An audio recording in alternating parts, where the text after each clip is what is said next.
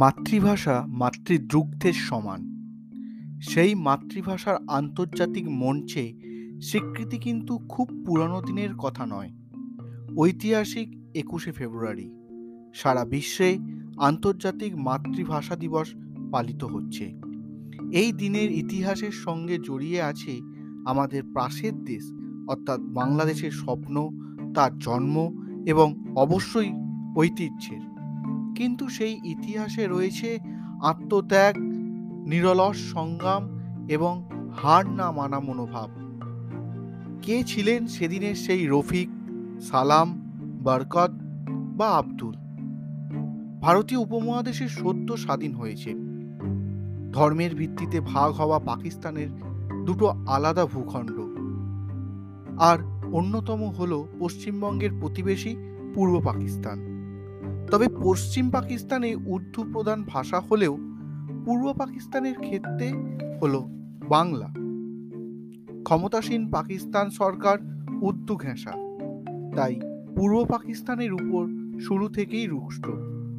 বাংলাকে রাষ্ট্রীয় ভাষার মর্যাদা দিতে হবে। এই দাবি থেকেই পূর্ব পাকিস্তানের মাটিতে শুরু হয় ভাষা আন্দোলন। উনিশশো সালে আজকের দিনে আন্দোলনরত ছাত্র ও সমাজকর্মীর উপর বরবার পুলিশি গুলিবর্ষণ। রফিক সালাম, আব্দুল জাফর সাইউল বরকত সহ অনেক তরুণ শহীদ হন। এই দিনটি তাই ভাষা শহীদ দিবস হিসাবেও পরিচিত। এরপর পদ্মার উপর অনেক জল বয়ে যায়। মুক্তিযোদ্ধাদের অক্লান্ত লড়াই ও আত্মত্যাগের পর বাংলাদেশ স্বাধীন হয়। যে দেশের ভিত্তি ছিল বাংলা ভাষা। বঙ্গবন্ধুর হাত ধরে নতুন বাংলাদেশ শপথ নেয় নিজের মাতৃভূমি ভাষার প্রতি দায়বদ্ধতার কথা মাথায় রেখে। ইতিহাসের পাতায় শুধু ভাষার জন্য আন্দোলন এবং নতুন দেশের জন্ম এর দ্বিতীয় কোনো উদাহরণ পাওয়া খুবই অসম্ভব। বাংলাদেশের বাঙালিদের ভাষার প্রতি ভালোবাসা ও আত্মত্যাগকে সম্মান জানিয়ে উনিশশো নিরানব্বই সালে সতেরোই নভেম্বর অনুষ্ঠিত ইউনেস্কোর প্যারিস অধিবেশনে আন্তর্জাতিক মাতৃভাষা দিবসের বিষয়টি উত্থাপন করা হয়। একশো অষ্টআশিটি দেশ এবং এই বিষয়টিকে সমর্থন জানালে আন্তর্জাতিক মাতৃভাষা দিবস গৃহীত হয়।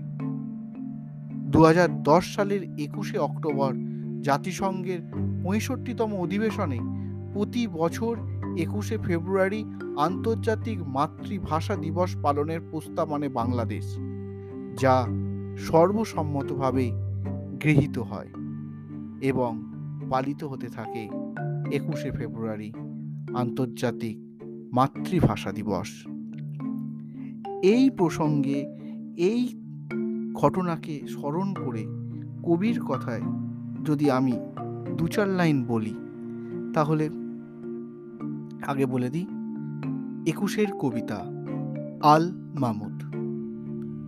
ফেব্রুয়ারির একুশ তারিখ, দুপুরবেলা রক্ত। বৃষ্টি নামে। বৃষ্টি কোথায়? বরকতের রক্ত। হাজার যুগের সূর্য তাপে চলবে এমন লালচে সেই লোহিতেই লাল হয়েছে কৃষ্ণচূড়ার ডাল যে। প্রভাত ফেরিল মিছিল যাবে, ছড়াও ফুলের বন্যা। বিষাদ গীতি গাইছে পথে তিতুমিরের কন্যা। চিনতে নাকি সোনার ছেলে, ক্ষুদিরামকে চিনতে রুদ্ধশ্বাসে প্রাণ দিল যে মুক্ত বাতাস কিনতে। পাহাড় তলির মরণ চূড়ায় ঝাঁপ দিল যে অগ্নি, ফেব্রুয়ারির শোকের বসন পড়ল তারি ভগ্নি। প্রভাত পেরি প্রভাত পেরি আমায় নেবে সঙ্গে। বাংলা আমার বচন, আমি জন্মেছি এই বঙ্গে। বাংলা আমার বচন, আমি জন্মেছি এই বঙ্গে। নমস্কার।